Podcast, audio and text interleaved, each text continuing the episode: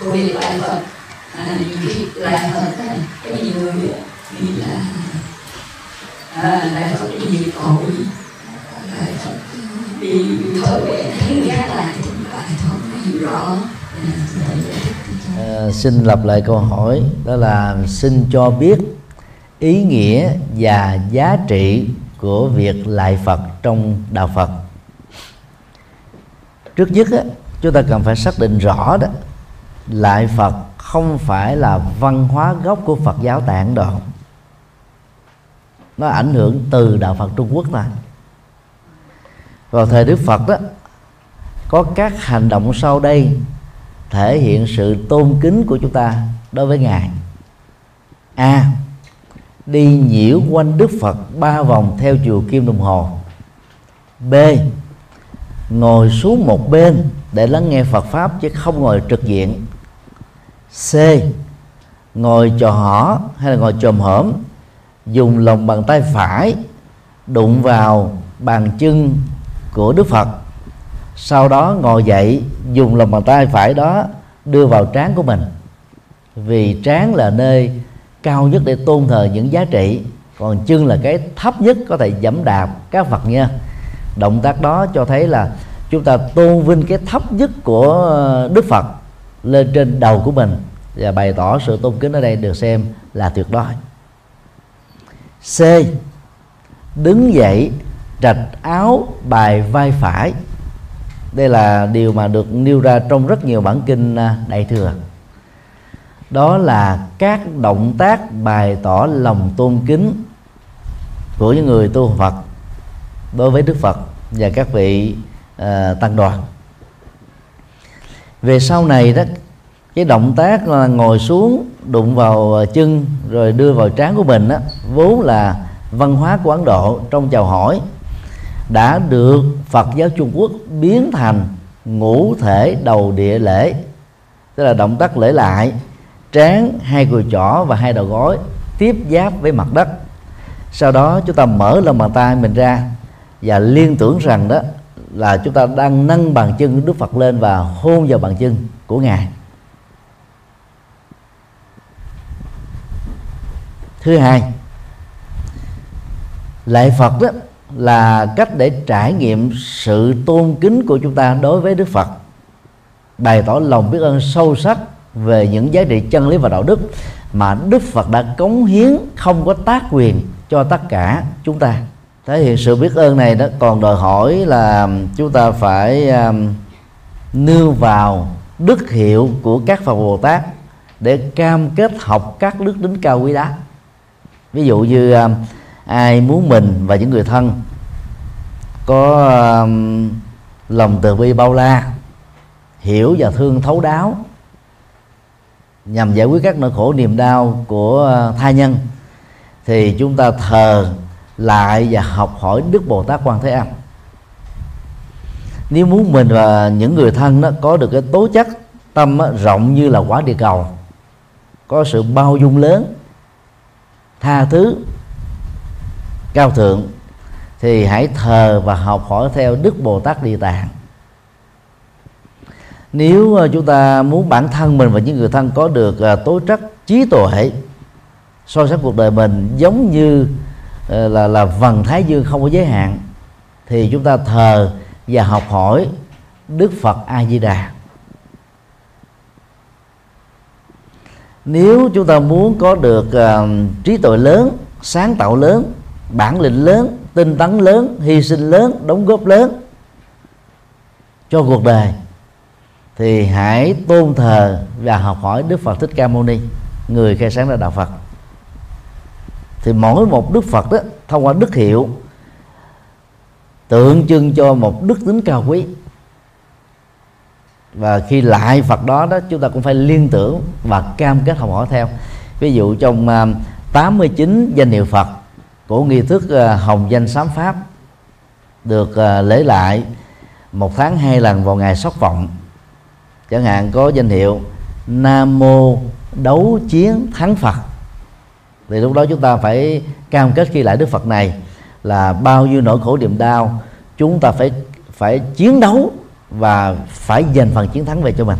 Tức là chiến thắng được tham ái, sân hận, si mê, chấp thủ, chiến thắng được những cái tiêu cực, những cái nghiệp xấu, những thói quen không lành, nương vào danh hiệu Đức Phật đó để chúng ta cam kết như thế. Như vậy lại Phật là một cái cơ hội để giúp cho chúng ta phát triển các nhân tính quan trọng nhất mà Đức Phật thường gọi đó là Phật tính, tức là bào tay Phật, là Phật tiềm năng hay là Phật con. Hãy đánh thức Đức Phật con đó đang bị ngủ quên ở trong tâm thức của chúng ta, để chúng ta có thể trở thành là Đức Phật là thực tiễn trong đời sống. Thứ hai, giờ thứ ba, lại Phật đó từ lâu đã được sử dụng như phương pháp sám hối nghiệp chướng. Thì có một số người đó chưa đủ mạnh dạn để bày tỏ cái sai lầm của mình đối với cái người mà mình đã từng tạo ra khổ đau, thì họ mới tâm sự trước Đức Phật, bộc bạch hết tất cả những cái tội lỗi mà mình đã lỡ tạo, và mong Đức Phật đã chứng giám cho lòng đời của mình để cam kết không tái phạm trong tương lai. Đây chỉ là một cái phần quay về bờ, chứ chưa phải là cái hành động cần thiết mà Đức Phật đã dạy. Sám hối theo Đức Phật đó, trước nhất đó là cam kết không tái phạm. Thứ hai đó là phải chuyển nghiệp xấu, tức là phải gieo trong đời sống thực tiễn của mình đó, những hành động mới mà nội dung của nó đó và tính chất của nó phải đối lập với các hành động xấu xa đã từng có trong quá khứ. Về khối lượng và số lượng là hành động thiện mới này đó phải tương đương với hành động xấu cũ, thì luật nhân quả nó sẽ diễn ra theo cái công thức là loại trừ nhau. Sau khi loại trừ kết thúc đó, cái còn lại sẽ trở thành là kết quả. Do đó sẽ là một sai lầm hoặc là một thiếu sót lớn nếu người Phật tử sám hối chỉ đơn thuần bộc bạch trước Phật và Bồ Tát và xem việc đó là đã xong rồi. Toàn bộ các nghiệp xấu của đó vẫn còn y nguyên, quả xấu vẫn phải tiếp tục trổ ở trong tương lai thôi. Cho nên là người tu học không nên lạm dụng quá nhiều vào các nghi thức sám hối. Hồng danh sám hối nửa tháng một lần là vừa phải. Nhưng mà ngày nay đó thì Trung Quốc có nhiều cái nghi thức rất hấp dẫn là Lương Hoàng Sám, Từ Bi Thủy Sám. Đọc vào hai nghi thức này đó, nó dẫn đến cái bội thực về đạo đức, đã làm cho người ta nhìn cái gì cũng thấy có tội hết, dẫn đến một cái nỗi sợ hãi không dám làm gì hết. Do đó hai nghi thức đó đó chỉ nên áp dụng cho những người đó có nhiều tội lỗi về phương diện luật pháp, để họ hội đầu hướng thiện. Còn những người không tạo tội lỗi thì không cần phải đọc hai nghi thức này, vì đọc rồi đó, nó dẫn đến cái tình trạng là bị quá đô, làm cho chúng ta không mạnh dạn để làm các Phật sự và thiện sự nữa. Do đó người ví dụ đã từng phá thai do trong quá khứ chúng ta chưa đủ sáng suốt, chưa chuẩn bị tư cách làm mẹ, hoặc là bị áp lực của gia đình, hoặc là những lý do không chính đáng nào đó, thì thay vì chỉ có lại Phật không, thì người mẹ đó đó cần phải gieo tạo các hành động bảo vệ sự sống, bao gồm hiến mô, hiến tạng, hiến thi thể cho y học. Và động tác này đó sẽ giúp cho một số người sẽ được tái sanh lần thứ hai ngay trong kiếp sống hiện tại này, chứ không phải chờ sau khi chết, bằng cái kỹ thuật lắp ghép thành công tại các bệnh viện. Ngoài ra chúng ta cần phải tham gia vào các hoạt động bảo vệ hòa bình, rồi thương yêu loài vật, chăm sóc sức khỏe cho người già, người neo đơn, trẻ mồ côi, người tàn tật, vân vân.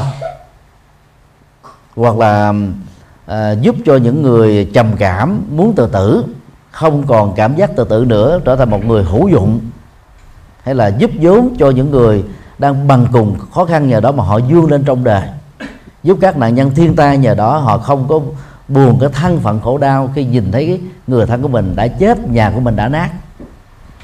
Điều được xem là các hành động chuyển nghiệp sát sinh. Cho nên đó, bên cạnh việc lại Phật để sám hối, chúng ta phải gieo tạo các hành động chuyển nghiệp thì nghiệp xấu mới thật sự kết thúc. Thứ tư, lạy Phật còn là một động tác thể dục toàn thân. Ngoài cái phước báo tôn kính Phật, chúng ta còn có được phước báo sức khỏe. Trung bình á, nếu lễ lại 50 lại một ngày, chúng ta chỉ mất khoảng chừng 20 phút thôi. Đối với người lớn tuổi nhiều nhất là 25 phút.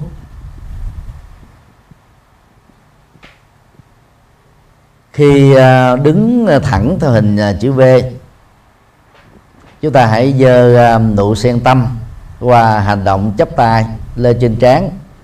Lúc đó đó, hai gót nâng lên và nhíu hậu môn lại, hít một hơi thật là sâu, giữ nó trong đan điền, rồi từ từ đó đưa hai đầu gối tiếp giáp vào mặt đất, hai tay tiếp giáp mặt đất, trán tiếp giáp mặt đất, thở ra một hơi thở thật là dài trong chánh niệm.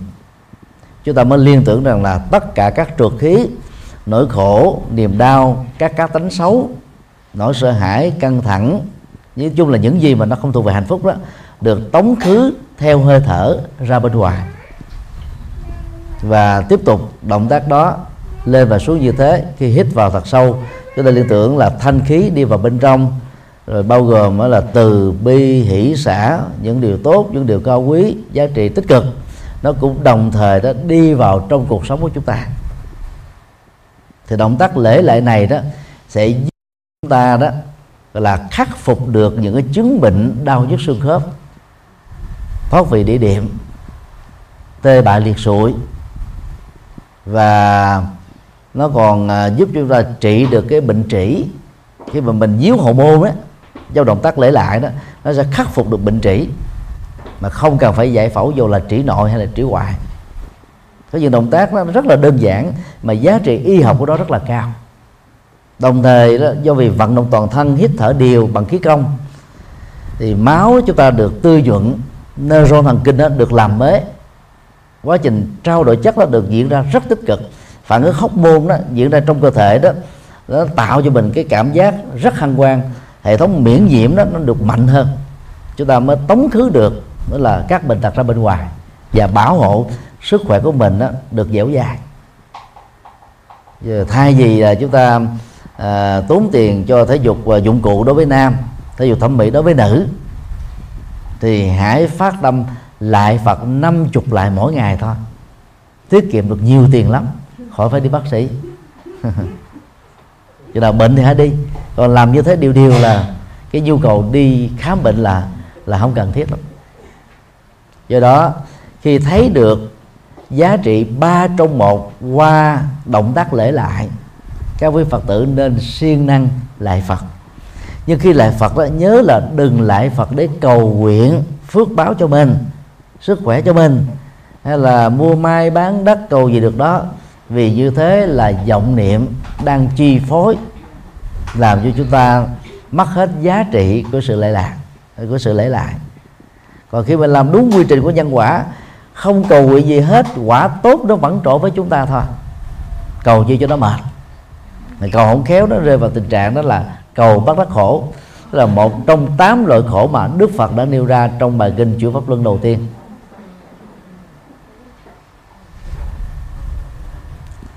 Và nhớ tránh tình trạng cực đoan biến một quyển kinh trở thành đối tượng lễ lại. Đọc một trang kinh, một đoạn kinh, một câu kinh, một chữ kinh. Một số người thích lễ lại, đang khi đọc kinh là để mở mang trí tuệ. Còn lễ lại đấy thì chúng ta lễ lại thông thường, không cần phải đọc gì, kinh gì trong đó, cứ lại thôi. Vậy tách rời hai cái này ra, đừng lẫn lộn với nhau. Và cũng nên tránh cái tình trạng nhất bộ nhất bái, tam bộ nhất bái, vì cái đó là khổ hạnh ép sát, nó không phù hợp với phương pháp tu chánh tông của Đức Phật. Đức Phật đã trải qua 6 năm khổ hạnh, suýt nữa Ngài đã chết tôi mạng, không có người thương tiếc rồi. Nếu không có bát cháo sữa cứu giúp của Sujata. Cho nên đó, lại Phật đó, thì chúng ta phải lại trên điện Phật, hay là ở bàn thờ Phật tại tư gia của mình, chứ đừng có đi lại bụi lại bờ, vì nó hoàn toàn vô ích. Ở dưới mặt đất nó có hàng ngàn các loại vi trùng tiếp giáp với mặt đất, hít các cái loại côn trùng đó vào trong cơ thể, chẳng có lợi ích gì hết á. Chúng ta phải tốn tiền của đàn na thí chủ để chữa các cái chứng bệnh đó. Và những người khác tôn giáo, ta sẽ thấy là đạo Phật nó quá tiêu cực, lại đất, lại trời, lại bụi, lại bờ, không có giá trị gì hết. Cho nên chỉ cần 50 lại mỗi ngày, còn ai khỏe hơn có thể 100 lại mỗi ngày là quá chuẩn rồi. Và tu phải có trí tuệ để động tác của tu của chúng ta nó thật sự là có giá trị. Xin đi câu hỏi khác. Xăm hoa phải làm sao? Cụ thể là giới gì? Giới sát sanh. Đối với người tại gia đó thì giới sát sanh nó chủ yếu nhấn mạnh là không được giết người. Mở rộng thêm đó là không giết các loài động vật. Trong loài thú đấy thì nó có nhiều chủng loại, côn trùng vi tế, loài bò sát tới không có chân, loài ở dưới nước gồm tôm, cua, cá, ghẹ, loài có cánh bay trên trời, loài bốn chân, và khỉ vượn đó là loài gần hai chân hai tay giống như con người. Thì có một số loài đó, khi chúng ta giết đó, thì nó có cái quy luật bù trừ về nhân quả. Tội cũng không nhất thiết là có, chẳng hạn như các loại trùng độc nó phá hoại các loại mùa màng, thì những người nông dân đó người ta phải dùng các loại thuốc trừ sâu, giết chúng thì mang nghiệp sát cho bản thân mình, nhưng mà đồng thời đó nhờ giết chúng đó lúa và lúa mì mới được thu hoạch, các loại cây rau quả củ ngũ cốc mới được phục vụ cho con người sống một cách đó là hạnh phúc. Thì ngay cái động tác giết đó chúng ta thấy là nó có quả, nó trổ hai cái cùng một lúc, đó là trổ đối với nghiệp sát sinh, nhưng đồng thời cũng trổ với cái quả thiện do chúng ta chu cấp lương thực cho con người ăn.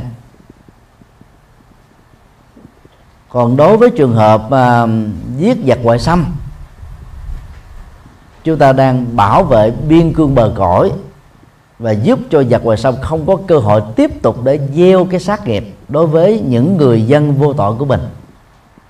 Như vậy chúng ta đang bảo vệ hòa bình, thì động tác giết đó nếu không phát xuất từ tâm sân hận á, được xem là có phước nữa là khác.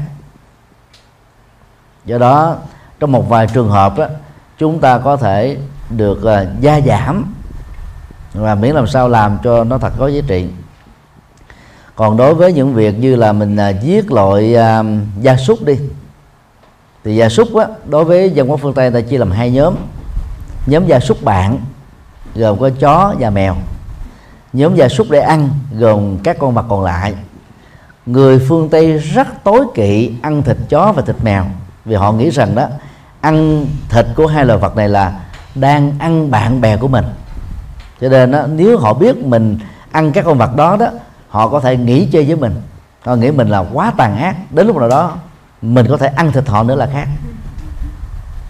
Thì đây là cái sự tiến bộ về nhận thức đạo đức đối với cái giá trị và cái quyền bình đẳng sự sống của các loài gia súc, đó là chó mèo, ở trong thế giới phương Tây. Cho nên mỗi khi chúng ta đã lỡ gieo những cái sát nghiệp đó rồi đó, thì như vừa nêu, chúng ta vừa sám hối mà phải vừa gieo các cái nghiệp bảo vệ sự sống.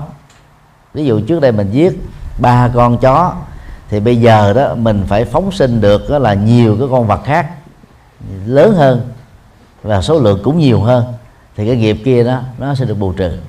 Hoặc là mình cứu 3 con người, thì cái nghiệp kia nó lại càng xóa sổ nhanh hơn nữa. Ngày nay đó chỉ còn một số các quốc gia Trung Quốc, Đài Loan, Việt Nam là còn phóng sanh, còn các quốc gia còn lại phần lớn không còn phóng sanh nữa, vì cái chủ trương của họ đó không bắt có nghĩa là phóng sanh rồi. Cho nên đó, người Việt Nam nên hợp tác, đừng nên đặt hàng mua cá, mua chim để thả xuống sông, thả về bầu trời xanh. Vì làm như thế đó thì những người chuyên làm về nghiệp này đó, họ được đặt hàng, cho nên họ phải dân bắt để chu cấp đủ túc số cho chúng ta làm công tác phóng sanh. Cho nên đó, giả sử trước đây mình giết các loài vật, bây giờ muốn chuyển nghiệp đó, chúng ta bố thí cúng dường giúp những con người bất hạnh, bao gồm thiên tai hay là nghèo khó, cơ nhở, vượt qua được nỗi khổ niềm đau, thì cái việc chuyển nghiệp này nó diễn ra còn nhanh chóng hơn là phóng sanh các loài động vật nữa.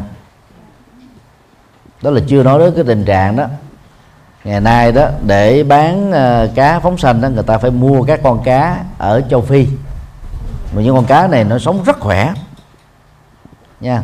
Trong một cái xô để chất đầy cá mà nước rất ít nó vẫn không chết, đi 3-4 tiếng đồng hồ để tìm đến những con sông lớn mà thả xuống nó cũng không chết, như là các con cá ở trong nước Việt Nam. Và những con cá này đã theo đánh giá đó của các nhà nghiên cứu về sinh vật học đó, là khi thả xuống sông nước ngọt của Việt Nam, chỉ trong vòng vài ngày thôi nó ăn sạch sành xanh các con cá yếu đuối ở sông nước Việt Nam.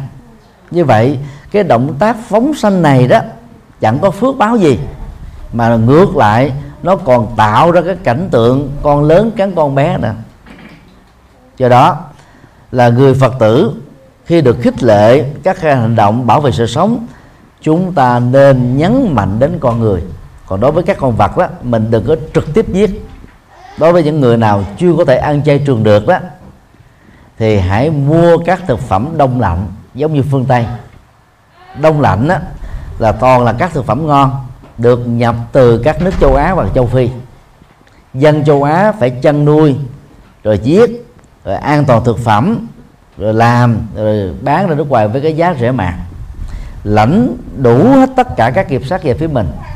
Đa khi dân phương Tây thì ăn cao lương mỹ vị bằng một cái khoản tiền rất rẻ so với đồng tiền thu nhập của họ hàng giờ, nhưng họ lại không mang nghiệp. Cái đó nó được xem như là một trong tam tịnh nhục. Không thấy người ta giết, không nghe con vật chết để phục vụ cho việc ăn của mình, và không có hoài nghi về việc đó. Cho nên đó, giữa việc ăn mặn của thế giới phương Tây và châu Á, chúng ta thấy dân phương Tây là thông minh hơn, họ không phải mang những nghiệp này. Và do đó, chúng ta thấy là ở phương Tây này chiến tranh đó, ngoài thế chiến thứ nhất, thế chiến thứ hai, còn các cái cuộc chiến còn lại đó hầu như nó ít hơn ở châu Á. Các thiên tai phần lớn xảy ra ở châu Á chứ ít có xảy ra ở châu Âu. Cho nên về phương diện hòa bình đó, nhất là Thụy Sĩ này gần như là phước báo nhất nhì của toàn hành tinh chúng ta. Cho nên ai đã lỡ gieo nghiệp sát rồi thì hãy bảo vệ quyền được sống của con người, rồi bố thí, hiến tạng, hiến mô, hiến thi thể, thì chúng ta giúp đời cứu người, chăm sóc những người tàn tật, nghèo khó, cơ nhở, bất hạnh, thì việc chuyển nghiệp đó diễn ra rất nhanh chóng và thành công. Xin đi câu hỏi khác. Con nói con sát sanh, ví dụ con nói tiếp như tôi giết mũi mỗi ngày thì nọ, giờ con muốn sám hối với nhà con sám hối làm sao? Về việc giết mũi đó cũng giống như là giết các loại kiến, gián, chuột và côn trùng. Ở phương Tây đó, cái công nghệ xây dựng nhà rất là đạt chuẩn, tức là gỗ, gạch, thậm chí là đất ở dưới lòng nhà của mình đó, đã được là sử dụng cái công nghệ chống mối mọt. Cho nên đó, nhà ở phương Tây hiếm khi xuất hiện những cái hiện tượng ruồi, muỗi, gián, kiến, vân vân. Nhưng mà thỉnh thoảng ở một số nơi vẫn có. Thì cái cách mà chúng ta hạn chế cái nghiệp sát đó có thể được thực hiện như sau. Thứ nhất là khi bắt được những con này, thay vì chúng ta trực tiếp giết thì hãy đem ra một cái nơi nào đó thả cho chúng được an toàn. Ví dụ như là nhà có chuột, chúng ta vẫn mua cái bẫy chuột, mà bẫy không phải để giết nó chết, mà bẫy để bắt nó. Sau đó đem cái bẫy chuột đó ra những cái cánh đồng cách nhà chúng ta vài cây số, thả nó ra thì trời xanh roi xanh cỏ, chúng sẽ tiếp tục sống mà mình không phải mang cái nghiệp sát. Đối với gián rồi kiến thì cũng có thể áp dụng tương tự. Nhưng đối với ruồi và muỗi đó thì chúng ta phải dùng cái hệ thống lưới để cho chúng khỏi xâm nhập vào nhà chúng ta vào mùa hè. Còn mùa đông thì chúng rất khó cơ hội để sống vì nó quá lạnh. Còn trong trường hợp mình đã lỡ dùng các loại hóa chất để giết chúng rồi, thì sám hối nghiệp chướng trong tình huống này tốt nhất vẫn là bảo vệ sự sống của con người như vừa nêu thôi. Cái đó nó còn có phước gấp trăm lần so với là phóng sanh một loài vật. Cho nên á, trên cơ bản chuyển nghiệp á, là gieo vào trong cuộc đời chúng ta các hành động có giá trị tương đương với các hành động xấu đã từng xảy ra trong quá khứ, là nó được bù trừ. Sau khi bù trừ rồi thì quả đó nó cho tên là zero.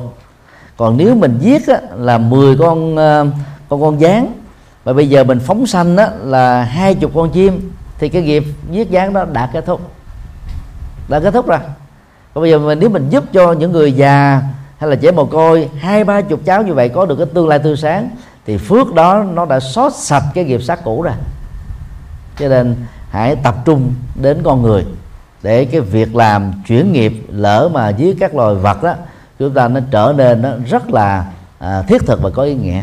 Chứ đừng nên quá gọi là mưu cầu cái phước báo qua số lượng các con vật mà được chúng ta phóng sanh. Vốn bây giờ nó không có thiết thực lắm. Năm 1994, khi chúng tôi đặt chân lên Ấn Độ, thì mùa hè năm đó chúng tôi đã đi chiêm bái Phật Tích. Thì tại Phật Tích vào năm đó đó, thì tuyệt nhiên không có tình trạng phóng sanh, thả chim và thả cá. Khoảng 10 năm trở lại đây đó, do rất nhiều người Việt Nam và Trung Quốc mê tín đến các Phật Tích là yêu cầu là mua các loại này để thả, nhất là thả xuống sông Hằng, thả Bồ Đề Đạo Tràng. Do vậy nó đã tạo một nghiệp xấu mới cho những người cùng đinh ở Ấn Độ, họ đi dân bắt để mà phục vụ cho khách hành hương phóng sanh. Thì đây là việc mà chúng ta nên tránh. Bây giờ nếu chúng ta không đặt hàng thì đâu có ai bắt nữa, giống như phương Tây có ai bắt đâu. Chính vì thế mà các loại chim sóc ở phương Tây này đó, nó rất là nhởn nhơ tự tại ở các quảng trường. Thậm chí nếu mình để trên tay mình các thực phẩm lương khô đi, chim có thể đã đậu trên vai của mình, trên tay của mình, nó ăn một cách rất hùng nhưng mà chẳng sợ gì hết. Là bởi vì cái trường sinh học của những người châu Âu tỏ ra xung quanh đó, là ít có các cái vần hào quang của sát nghiệp. Còn dân châu Á đó là sát nghiệp quá nhiều, cho nên những con chim nó sợ lắm, nó không dám đậu vào. Đó là hiện thực đó. Còn người nào mà thường ăn thịt chó đó, gặp các con chó là nó sẽ sủa. Nó cảm nhận được cái trường sinh học sát sinh tỏa ra từ người đó, nó không dám gần. Do đó đó, chúng ta phải tạo ra một cái môi trường thân thiện. Ai không ăn chay trường được thì ăn thực phẩm đông lạnh ấy, chứ đừng mua các cái con vật về trực tiếp giết. Còn vào nhà hàng 3 sao, 5 sao, 7 sao, đừng có chỉ xuống các cái hồ cá rồi bắt con tôm, con cua, con cá đó mà làm, là tội trực tiếp rất là nặng. Cho nên đó, hiểu Phật Pháp rồi đó, chúng ta sẽ giảm được rất nhiều các nghiệp sát sanh. Và lỡ mà sát sanh rồi đó, chúng ta cũng có rất nhiều cách để chuyển qua cái nghiệp đó ngay trong kiếp sống hiện tại này. Xin được hỏi các anh. Năm giới đối với người xuất gia thì giữ rất là dễ, mà đối với một người tại gia thì giữ không có dễ. Đối với ngày em con phạm cái giới nào á, con muốn ở nhà, con muốn sám hối ở nhà, con sám hối làm sao? Trong 5 điều đạo đức tại gia đó, chỉ có một điều đó, nếu lỡ phạm là không có tội ta, đó là uống rượu. Mở rộng cái giới này đó thì nó bao gồm ma túy, thuốc lá và những chất gây sai. Ma túy đó bây giờ được xem là tội phạm quốc tế rồi. Còn rượu đó, luật pháp các quốc gia cho phép uống. Đức Phật bằng trí tuệ cho nên Ngài thấy bằng chiều sâu, dầu rượu, bia không phải là nguyên nhân trực tiếp của tội phạm. Người bị rượu và bia đó chi phối, sai xỉn đó, có thể gọi là mất kiểm soát, cho nên trở thành là kẻ tấn công tình dục, trộm cướp, hoặc là giết người, hoặc lừa dối, vân vân. Cho nên Đức Phật mới cấm. Thì trong trường hợp này đó, ai mà lỡ uống rượu hay là hút thuốc lá, uống bia thì không có tội gì hết á. Chỉ có điều là người đó đã tự rước vào trong cơ thể của mình một số bệnh tật và phải trả tiền cho việc rước đó, vậy thôi. Nếu người đó sau khi uống không quậy phá xã hội, không bạo lực gia đình, thì người đó chẳng có tội gì hết, chỉ có bị bình đặt thôi. Đối với 4 điều đạo đức còn lại, bao gồm thứ nhất không giết người, bảo vệ hòa bình; thứ hai không trộm cắp, chia sẻ sở hữu; thứ ba không ngoại tình, chung thủy vợ chồng; thứ tư không lừa dối, nói lời có sự thật, lời hòa hợp, lời lịch sự và lời có giá trị. Nếu chúng ta không giữ được một điều khoản đạo đức nào thì chúng ta bị tội lỗi ở trong điều khoản đó và sám hối, như vừa trình bày trong phần giảng chính. Ngoài cái việc bộc bạch trước Đức Phật tại nhà hay là ở tại một ngôi chùa, chúng ta phải gieo nghiệp thiện đối lập với cái nghiệp xấu đó. Ví dụ lỡ mà mình ăn cắp thì bây giờ chúng ta phải dùng đôi tay này để bố thí và cúng dường bằng cái giá trị tương đương với số tiền hay là số giá trị mà mình đã từng đánh cắp trước đây, thì nghiệp đó mới hết. Còn lại Phật có 1 tỷ lại, thậm chí là tỷ lại mà không làm hành động chuyển nghiệp thì tội đó vẫn còn y nguyên. Do đó lại Phật để sám hối chỉ là cách để phát lộ, còn chuyển nghiệp mới là cách để dứt các nghiệp xấu đã lỡ tạo. Người tu Phật đừng nên quên cái vế thứ hai. Vế thứ nhất có thì càng tốt, không có cũng không sao. Tức là đại Phật không có cũng không sao, nhưng mà không chuyển nghiệp thì không được. Về luật nhân quả sẽ không buông tha cho những người đã lỡ tạo những nghiệp xấu, bao gồm giết người, trộm cắp, ngoại tình và lừa dối. Đó là những điều mà mình cần nắm để chúng ta cam kết làm cho bằng được. Xin điều câu hỏi khác. Con xin có câu hỏi. Trong đời sống hàng ngày hiện tại thì chúng con hay gặp những cái duyên không lành, chẳng hạn như là bướng bỉnh, rồi trong gia đình thì con cái bướng bỉnh, hoặc là những cái chướng ngại vật.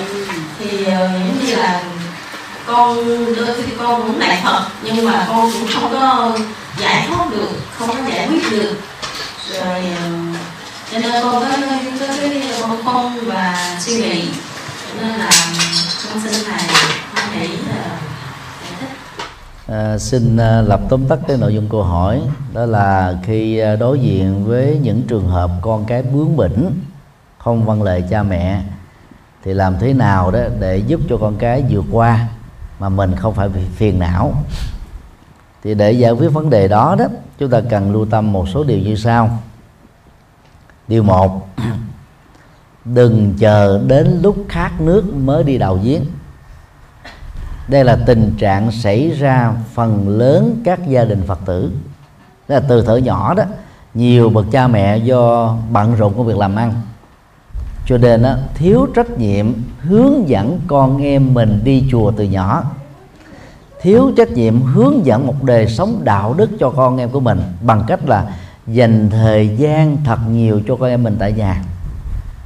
Cho nên là khi tiếp xúc giao lưu với các bạn bè xấu, với một môi trường xấu đó, con em của mình đã bị hư, và lúc đó đó chúng ta có nỗ lực điều chỉnh rất là khó, mất rất nhiều thời giờ mà sự thành công rất là bấp bênh.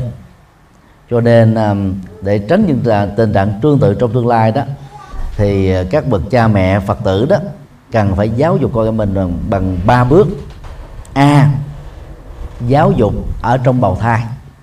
Thì trong thời gian mang thai đó, người mẹ cần phải ca những cái bài ca đạo đức, cần phải ru những cái bài ru mà nó mang tính cách là nó nhắc nhở về cái lối sống tình người, những giá trị cao quý.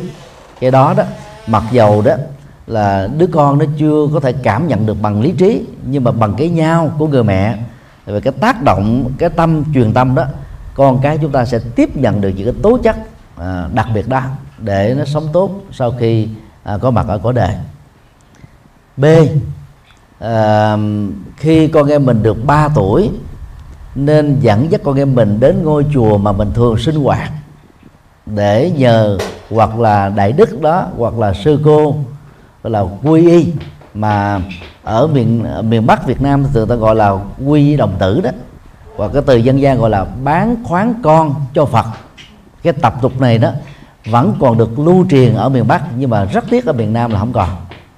Thì giờ chúng ta phải gọi là khơi lại cái truyền thống tốt đẹp đó. Sau đó đó, khi các cháu đạt được 13-14 tuổi, ý thức được phát triển rồi, cho con cháu quy y Phật thêm một lần nữa. Lúc đó nó sẽ thấm được tương trang Phật Pháp hơn.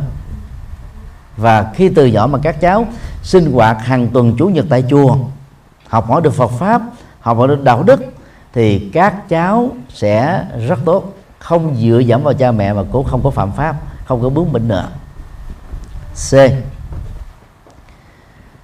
Cần phải cho các cháu đó là xem các cái phim hoạt hình mang tính giáo dục cao.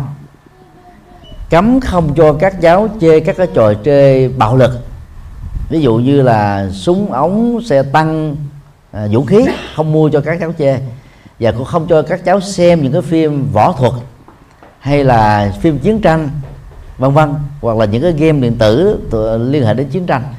Vì những cái hạt giống đó nó làm cho các cháu trở nên rất bướng bỉnh, và chỉ cần có một cái câu nói gọi là khích tướng hay là gọi là tức khí thôi, các cháu có thể trở thành một kẻ bạo lực gia đình và bạo lực xã hội đó.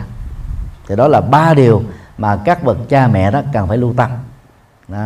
Và đó là cái chuẩn bị trong trứng nước để cho con em mình không phải bị hư bướng bỉnh về sau này. Điều hai, khi các cháu trở nên bướng bỉnh đó, thì chúng ta cũng cần phải hết sức là khôn khéo và tế nhị.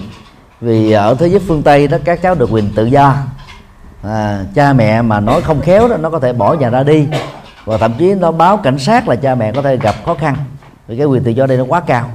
Cho nên phải dùng lúc thì cương, khi thì nhu, phải làm sao để cho các cháu thấy rằng là mình thương các cháu, nói vừa phải, thậm chí là nói rất ít, nhưng mà làm gương nhiều để các cháu so sánh đối chiếu. Vì trẻ em á, là thích làm gương chứ không phải là thích huấn hổ. Vì trẻ em đó nó bắt chước người lớn. Cha mẹ mà muốn con em mình trở thành một bản sao đó thì chúng ta phải làm gương. Chứ còn người cha mà hút thuốc lá mà cấm đứa con mình không hút thuốc lá thì không bao giờ thành công. Người cha đó say sưa rượu và nghiện cờ bạc thì đứa con nó trở thành bản sao gấp đôi của người cha là chuyện rất là thường tình. Do đó đó là muốn con em của mình là từ bỏ những thói xấu nào đó, thì người thân, nhất là những người lớn, cần phải là điển mẫu là với được đó thì mới có thể thành công được. Điều ba, tìm những cái trò chơi phù hợp với giới tính và lứa tuổi để cho con em chúng ta say mê vào chúng mà quên đi những cái thói quen xấu. Đây là cái phương pháp chuyển đề tâm. Tạm dùng cái từ chuyển đề tâm để chúng ta dễ hình dung. Theo Đức Phật đó, mỗi một tích tắc trôi qua đó, tâm chúng ta đó là hướng về một đối tượng nhất định thôi. Khi đã tập trung vào đối tượng A thì đồng lúc đó nó không thể nào bám vào đối tượng B. Ví dụ như coi chúng ta là bướng bỉnh, nghiện game điện tử vì muốn trở thành là game thủ, rồi bỏ ăn bỏ học, về nhà để giam mình ở trong một căn phòng, không giao du tiếp xúc với ai, thì nhanh chóng đó cắt hết các đường điện thoại, đường truyền internet, không cho cháu đó có laptop tại nhà, có iPad, iPhone, smartphone, những cái phương tiện mà chúng sẽ dễ bị nghiện. Đồng thời đó, người cha trong gia đình đó, cần phải dành thời gian thật nhiều cho đứa con trai này và cùng đi chơi thể thao với nó, xem là trong trường nó thích loại thể thao nào nhất thì khích lệ nó. Lúc đầu nó không muốn đi chơi đâu, tại vì nó quen với cái kia, nó suốt ngày nó chỉ thích nằm thôi, là ăn uống á, thì trái giờ, lúc người ta ngủ thì nó thức, lúc ta thức thì nó ngủ, lúc ta làm thì nó đi chơi, nó không giống ai. Thì người cha phải hết sức khôn khéo, dùng cái lời khuyên rồi dẫn dắt nó, thì từ từ nó sẽ thoát ra. Còn nếu như đã làm hết mọi cách rồi mà cái nghiện nó quá lớn, nó không thoát ra được, thì chúng ta cần phải đưa các cháu đó vào các trung tâm cai nghiện. Có thể nó bị đình chỉ việc học trong vòng dài 3 tháng và thậm chí là 1 năm, không sao. Vào các trung tâm cai nghiện những thứ này đó, khi trở về lại gia đình đó, nó sẽ trở thành một con người mới. Thứ tư, sau khi nỗ lực vượt qua cái thói quen xấu đó thành công, để tránh tái phạm hay là tái diễn lại cái cơ nghiện đó đó, thì các bậc cha mẹ phải tiếp tục dành thời gian nhiều hơn cho con cháu, nhất là mâm cơm gia đình vốn là cái nền tảng của văn hóa Việt Nam. Và trong cái mâm cơm gia đình đó, chúng ta tắt hết các điện thoại, cắt hết tất cả những cái phương tiện nhắn tin, chăm sóc cho nhau, gấp câu cho nhau, ăn uống quan tâm, rồi sau khi bữa cơm tâm sự chia sẻ những cái điều hay, điều tốt để nó gắn bó cái đời sống hạnh phúc gia đình hơn. Nước Đức á, là một trong những nước rất điển mẫu về vấn đề này. Chủ nhật đó, phần lớn là họ không mở cửa hàng, họ chỉ dành thời gian cho nhau tại nhà thôi. Có thể mỗi một gia đình đó, cần có một bữa cơm gia đình ít nhất một lần trong một tuần. Bớt đi cơ hội làm giàu một chút xíu, chậm giàu một chút xíu, chúng ta có đủ thời gian để chăm sóc con cái trưởng thành. Chứ còn mà lo bận làm giàu, chúng ta cứ nghĩ đơn giản là mang tiền về cho con là đã đủ trách nhiệm làm cha làm mẹ, chúng ta sẽ sai lầm. Người Ấn Độ đó thì có cái phân công lao động giữa vợ và chồng. Chồng đó được xem là trụ cột kinh tế của gia đình, vợ đó chịu trách nhiệm là giáo dục con cái tại nhà. Thì các bà mẹ là phần lớn là không đi làm, cho nên tại nhà đó cái tình cảm mẹ và con đối với người Ấn Độ nó rất là đậm đà. Nói về tỷ lệ tội phạm đó thì Việt Nam mình đó là vi phạm vào các cái tội đó nhiều gấp có thể là vài chục lần so với Ấn Độ. Mặc dù hiện nay đó có thể nói là 600 triệu dân người Ấn Độ là mù chữ và sống nghèo cùng đinh, nhưng mà tỷ lệ tội phạm ở nước này là thấp hơn Việt Nam rất nhiều lần, là vì đó các cha mẹ Việt Nam thời cận đại này đó bỏ rơi con cái, không dành thời gian chăm sóc con cái của mình. Đang khi các bà mẹ Ấn Độ đó, thì rất là ý thức về việc đó. Sau khi đã nỗ lực làm hết tất cả các điều cần làm mà con chúng ta vẫn ngăn bướng thì chúng ta đừng khổ liên lụy theo nó. Mình xem cái trách nhiệm của mình nó cũng đã quá đủ rồi, mà không có lỗi gì trong đây nữa hết á. Cái nghiệp riêng của nó, hành hạ nó, nhưng mà chúng ta vẫn tiếp tục giám sát và cứng rắn với nó, chứ không có a tòng theo. Thì đến lúc nào đó là khi mà bị nhấn chìm ở trong nỗi khổ niềm đau đó, thì con em chúng ta phải tự nó tìm ra cái lối để giải thoát ra. Về phương diện này đó thì trong kinh Pali đó, Đức Phật lặp lại nhiều lần cái công thức gồm có 3 bước và 3 từ thôi: vị ngọt, vị đắng, vị xuất ly.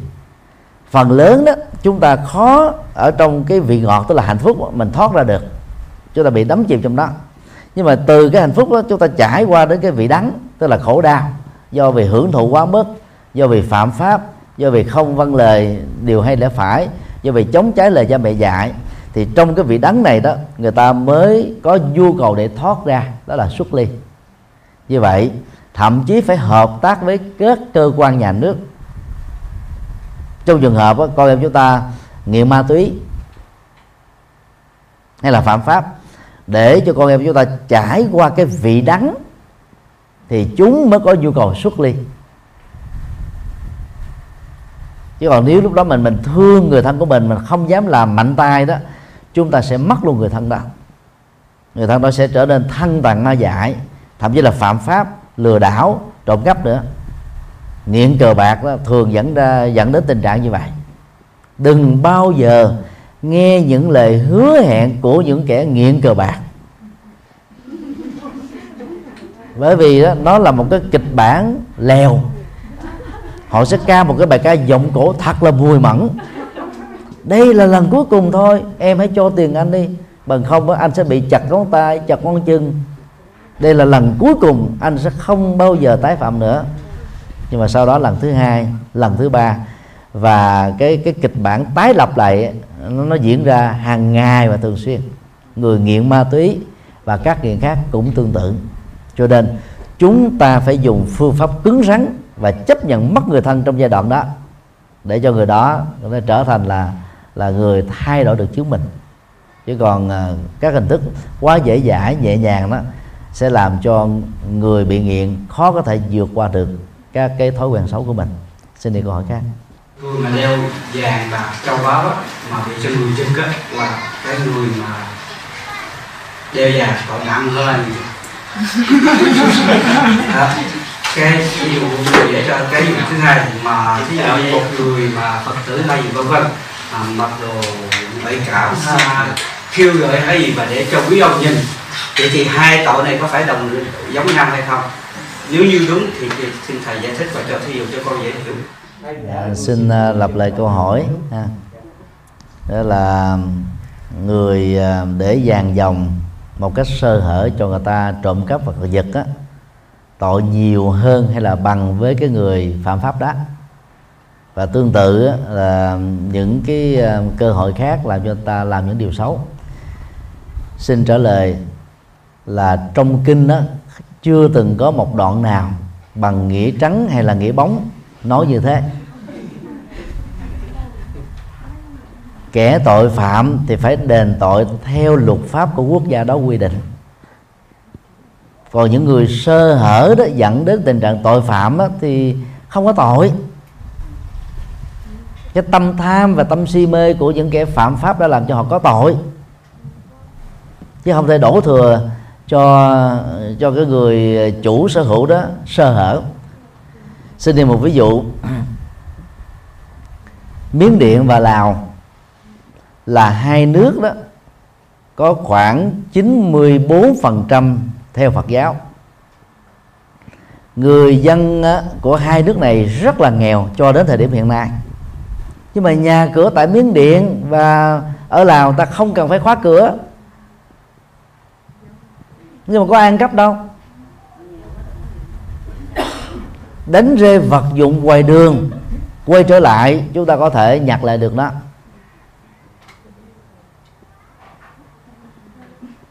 Đến các chùa của Miến Điện chúng ta thấy là thùng phước sương bằng kiến, để chúng ta nhìn thấy rõ tiền ở trong đó mà đâu có ăn trộm.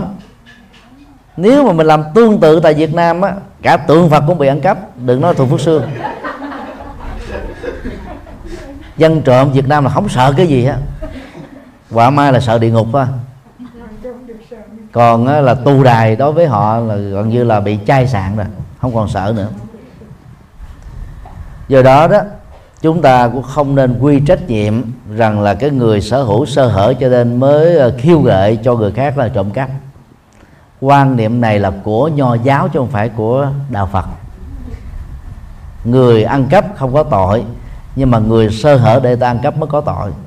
Cái đó mục đích đó là kêu gọi những người sở hữu chủ đó cần phải cẩn trọng để không tạo điều kiện cho những người khác phạm pháp.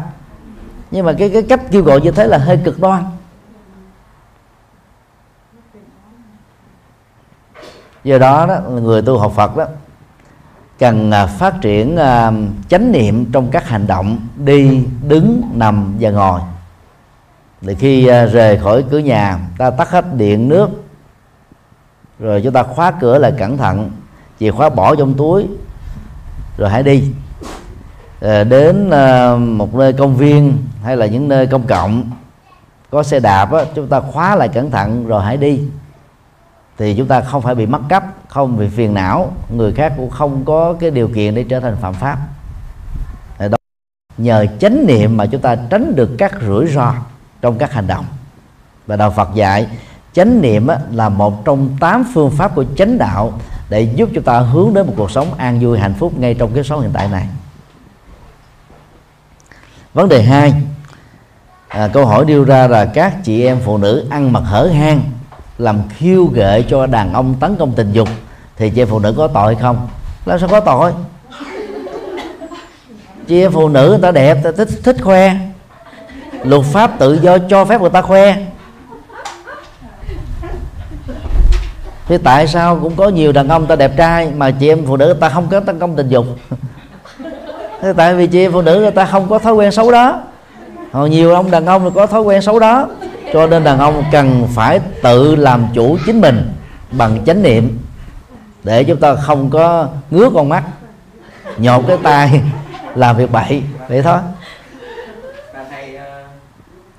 Theo con được biết thì người phụ nữ thì tay đang trang phải nết na. Đó là đức tính của người phụ nữ. Cho nên khi mình nhìn những người con gái mà hở hang như vậy thì đương nhiên là những người đàn ông phải trước bài thì muốn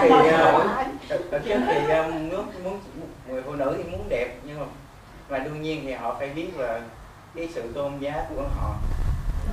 Điều đó là đúng. Về ứng xử văn hóa đó, trong cách thức ăn mặc đó, thì đạo Phật khích lệ là ăn mặc đầy đủ, đó là không có hở hang. Và cái sự thu hút giới tính ở người nữ đó, nó nằm ở chỗ là gì? Cái đứng đắn và đàng hoàng. Phụ nữ nào đứng đó và đàng hoàng đó thì nó tạo ra cái thu hút giới tính ở người nam nhiều hơn là những cô gái làng chê. Nhưng mà rất nhiều chị em phụ nữ đã không thấy được điều đó, và họ xem rằng là phải hở hang để chứng tỏ rằng là mình sở hữu một thân hình có giá trị. Nhưng mà không ngờ đó, cái đó nó làm cho mình đó là giảm giá trị đi. Đó là điều mà chúng ta cần phải nhận thức từ góc độ văn hóa. Về phương diện luật pháp đó, thì chị em phụ nữ được quyền ăn mặc hở hang. Hôm nay thầy đi Pháp nè, Đức nè, Bỉ nè, Tiệp Khắc nè, vào dịp mùa hè. Rất nhiều người đó là ở trần, gồm cả nam lẫn nữ, ở trần nằm ở trên cỏ để hóng nắng thôi. Thế bây giờ người ta làm như thế thì mình có mắt thì bắt buộc phải thấy thôi. Không muốn nhìn cũng thấy, tại vì nó cứ lồ trước mắt mình thôi, làm sao không thấy được. Cho nên đàn ông á, phải tu chánh niệm trong thế giới phương Tây. Đang khi đó đàn ông á, cũng là cỡ trần, nhưng mà phụ nữ ta đâu có khoái. Nhưng mà người nữ ở trần đó thì đàn ông lại thích, và điều đó nó tạo ra rắc rối của cuộc đời. Và có nhiều bãi biển người ta cho phép đó là ăn mặc áo không khí luôn. Văn hóa phương Tây là thế, luật phương Tây là thế, văn hóa Việt Nam xem cái đó là phản cảm, không thể chấp nhận được. Trong các nước theo châu Á đó, Ấn Độ là quốc gia mà chúng ta nên tham khảo. Bày tỏ chuyện yêu thương là chuyện ở phòng the, chứ không phải là nơi công cộng như là phương Tây đâu. Ngay cả chánh thức là vợ chồng hợp pháp của nhau rồi, đi ra ngoài đường á, cái cảnh mà vợ chồng nắm tay nhau còn hiếm thấy, huống hồ đó là hôn hít là không có, ôm nhau là càng không có. Việc đó đó là Ấn Độ rất là đáng học. Còn về cái văn hóa y phục á, Ấn Độ là nước đáng được tham khảo. Chị em phụ nữ á, thường mặc áo dài. Áo dài nó có hai loại: áo dài ngắn, tức là nó đến đầu gối, và áo dài Việt Nam có lẽ là nó mô phỏng từ cái áo dài Ấn Độ này và làm lại đẹp hơn, nhắn bên để tạo đó là ba vòng của chị em phụ nữ thật là đặc biệt. Còn cái áo dài đẹp hơn của Ấn Độ đó là áo sari.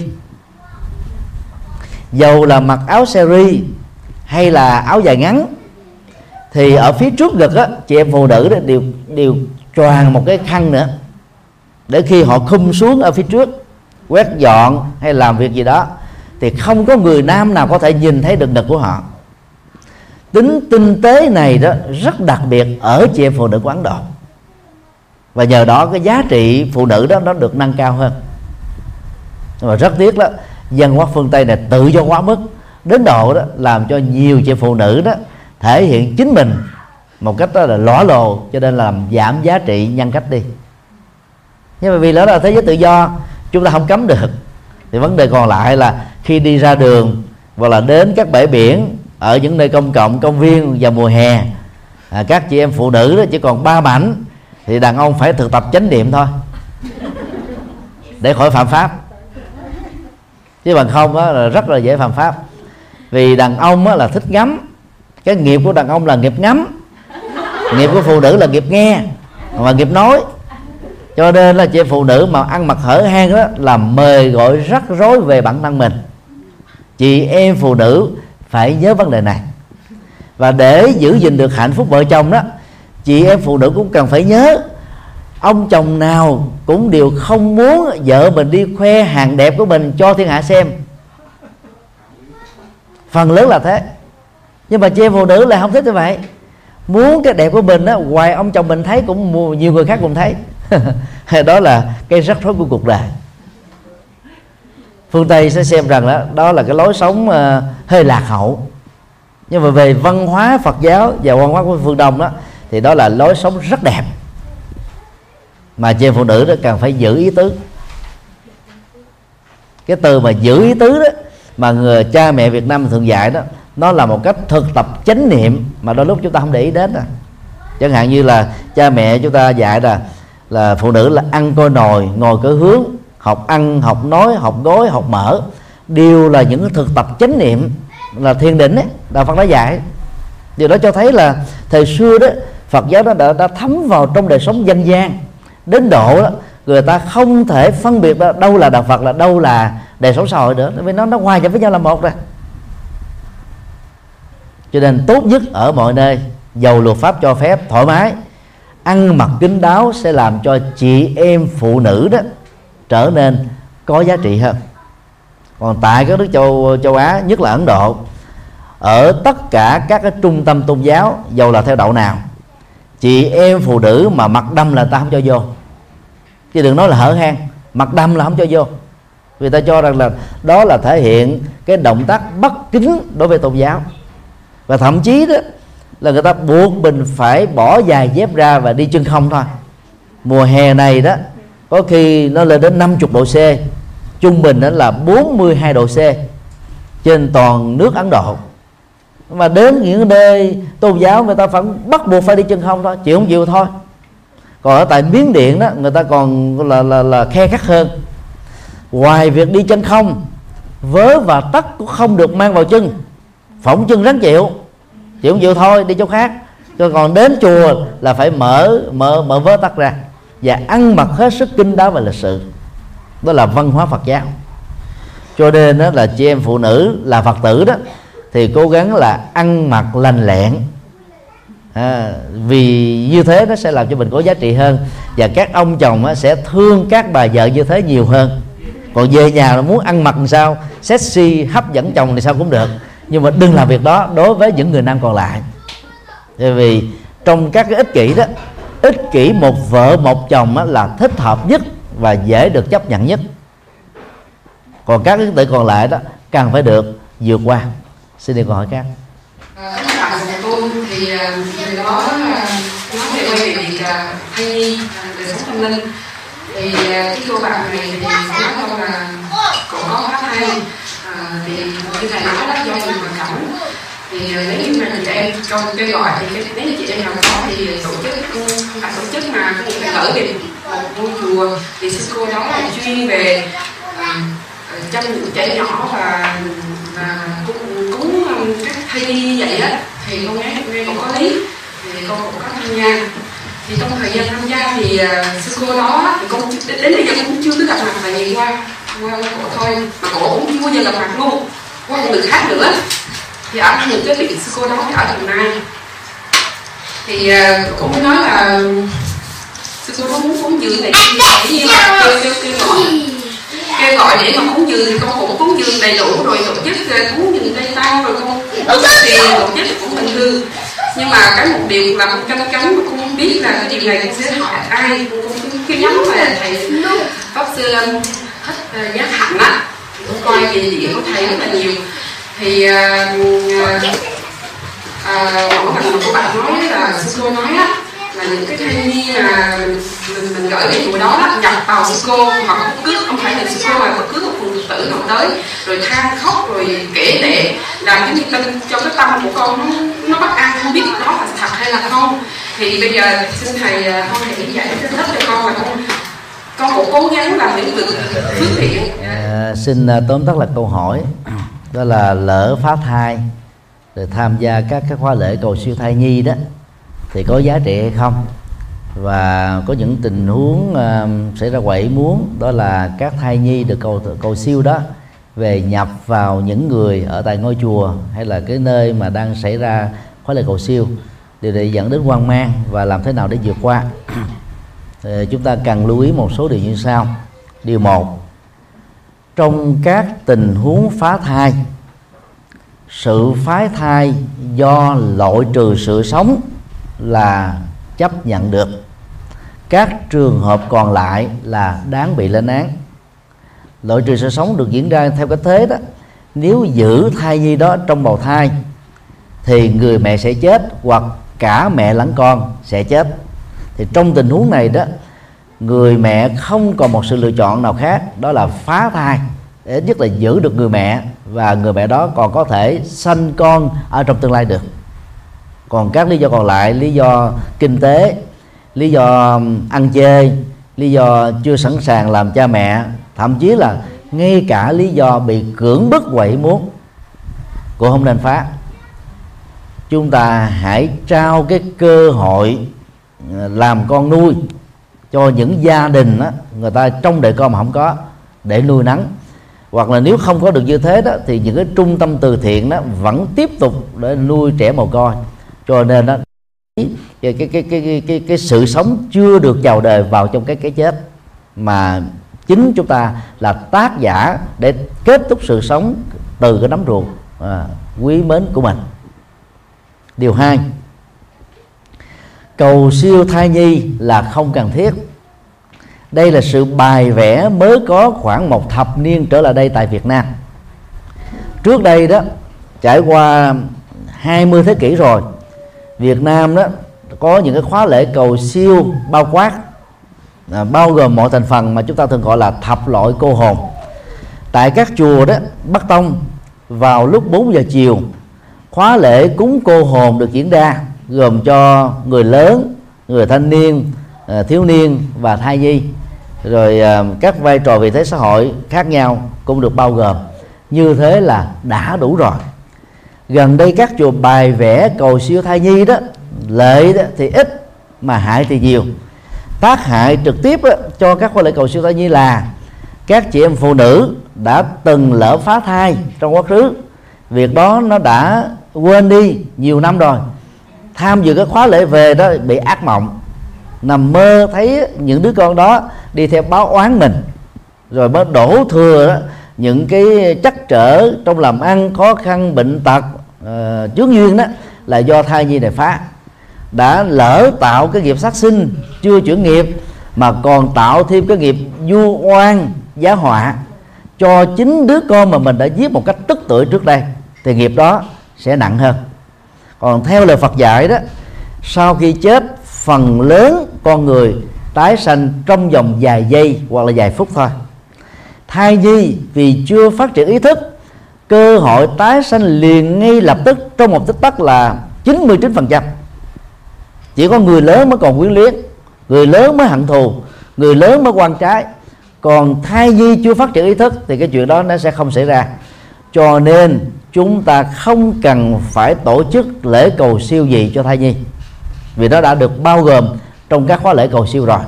Vấn đề còn lại như đã chia sẻ trong câu hỏi đầu, chúng ta phải chuyển nghiệp, bao gồm đó là xây dựng hòa bình, xây dựng sự sống, giúp cho những thành phần cơ nhở, và ở đây là các trẻ mồ côi đang thiếu tình thương của cha mẹ. Thì bằng cách như thế là chúng ta đang chuyển cái nghiệp sát sanh, mà không cần phải tham gia khóa lễ cầu siêu thai nhi, và các chùa cũng không cần thiết phải tổ chức khóa lễ cầu siêu thai nhi này. Điều 3, việc mà các thai nhi nói riêng và các hương linh người lớn nói chung nhập vào người khác là không có thật, về phương diện khoa học cũng như là về phương diện khoa học. Chúng tôi là người chuyên điều trị bệnh rối loạn tâm thần đa nhân cách từ năm 1992, từ lúc chính thức làm trụ trì chùa Giác Ngộ cho đến bây giờ. Mỗi ngày nếu ở tại chùa Giác Ngộ mà chúng tôi không có bận đi nước ngoài hay là đi tỉnh á, trung bình là có 1 cho đến 3 trường hợp đến để nhờ cứu giúp về vấn đề này. Đó là tình trạng rối loạn tâm thần đa nhân cách thôi. Đương sự người mà bị nhập đó là đang bị rối loạn tâm thần tạm thời thôi. Sau đây là các nguyên nhân dẫn đến tình trạng này. Thứ nhất là sử dụng các loại ma túy tổng hợp, đập đá, hít keo, thuốc lắc, heroin, vân vân. Thứ hai, sử dụng rượu sau 12 giờ khuya thường xuyên, và mỗi lần như thế là vài giờ đồng hồ. Thứ ba là bị sang chấn tâm lý, tức là vì trải qua cái nỗi đau, chẳng hạn như là bị thất tình, bị vợ hoặc là chồng mình ruồng bỏ, tức là bị phản bội trong tình yêu. Thứ tư đó là bị thất bại, thất nghiệp, phá sản do tiếc nuối tài sản mà dẫn đến. Thứ năm đó là bị cưỡng bức tình dục bởi những người thân, cái nỗi khổ niềm đau đó bị đè nén mà không chia sẻ với ai được. Thứ sáu đó là bị chu dập, bị chà đập nhân phẩm, bị chửi bới, bị nhằn nhiếc, làm cho cái nỗi đau nó bị dồn nén quá lâu. Thì tất cả những nguyên nhân này đó đều dẫn đến một tình trạng chung là mất ngủ. Và người bị mất ngủ, 10 người ngay cả các luật sĩ, là hết 9 người bị rối loạn tâm thần đa nhân cách. Ngoài ra, sau đây là các duyên để dẫn đến tình trạng này. Thứ nhất là người mê tín dị đoan nặng, sống quá nhiều về cảm xúc và về tín ngưỡng. Thứ hai, vừa chứng kiến một lễ tang hay là đi ngang qua một nghĩa trang. Thứ ba, trong gia đình vừa có người thân vừa chết, thương tiếc người đó nhiều quá, nhớ nhung người đó nhiều quá, thì chỉ cần có mặt trong không gian tâm linh tại một ngôi chùa, đền, đình, miếu là hiện tượng đó xuất hiện. Thứ tư là mê tín dị đoan, tức là đi đến các loại thầy bùa, thầy pháp, thầy phong thủy, thầy địa lý, thầy đồng bóng, thầy nhân điện, thầy bắt ma, thầy ngoại cảm, và tin theo những cái lời giải thích của những loại thầy này. Từ đó nó bị ám ảnh rằng là tôi có vong thai nhi, phá thai nhiều năm trước theo, và trong cái không gian gọi là khói hương nghi ngút, oxy ít, người đông, thì cái hiện tượng đó nó xuất hiện liền ngay lập tức thôi. Thì đó là các cái hỗ trợ duyên để làm cho các cái nguyên nhân chính đó, biến cái người bình thường trở thành là người bị rối loạn tâm thần đa nhân cách. Và nếu sư cô đó ở Việt Nam đó, có thể gọi điện thoại nhờ vị đó liên lạc trực tiếp với thầy. Thầy sẽ giúp cho sư cô đó sẽ không bao giờ bị xuất hiện hiện tượng đó nữa, và cũng không nên lạm dụng vào nó, vì nếu để cho hiện tượng này xảy ra nhiều, sau này sẽ bị tâm thần thật. Việc đó không nên xem thường, không nên xem thường, và cần phải điều trị y khoa cũng như là phối hợp Phật học để vượt qua cái chứng bệnh rối loạn đó, chứ đừng xem đó là hương linh thai nhi đã nhập vào trong cơ thể của mình. Chuyện nhập vào trong cơ thể là không có thật, trong bất cứ một hoàn cảnh nào, điều kiện gì, chuyện đó chỉ là rối loạn tâm thần đa nhân cách. Nhưng mà cái người thiếu hiểu biết và người mê tín dị đoan lý giải là ma nhập thôi.